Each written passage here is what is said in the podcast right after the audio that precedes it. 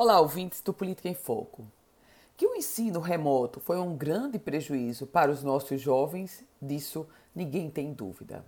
Tivemos, no caso da rede estadual de ensino, mais de um ano e meio de aula telepresencial, de aula remota.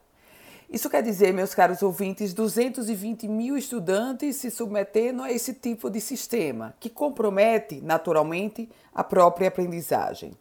Nos cálculos da própria Secretaria Estadual de Educação, mais de 10% dos alunos não fizeram sequer uma tarefa.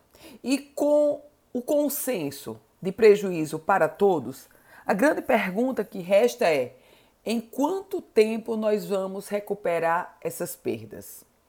o número surpreende. Os especialistas apontam que as perdas ocasionadas, geradas pelo ensino remoto durante a pandemia da Covid-19, elas só serão recuperadas no intervalo de 10 anos.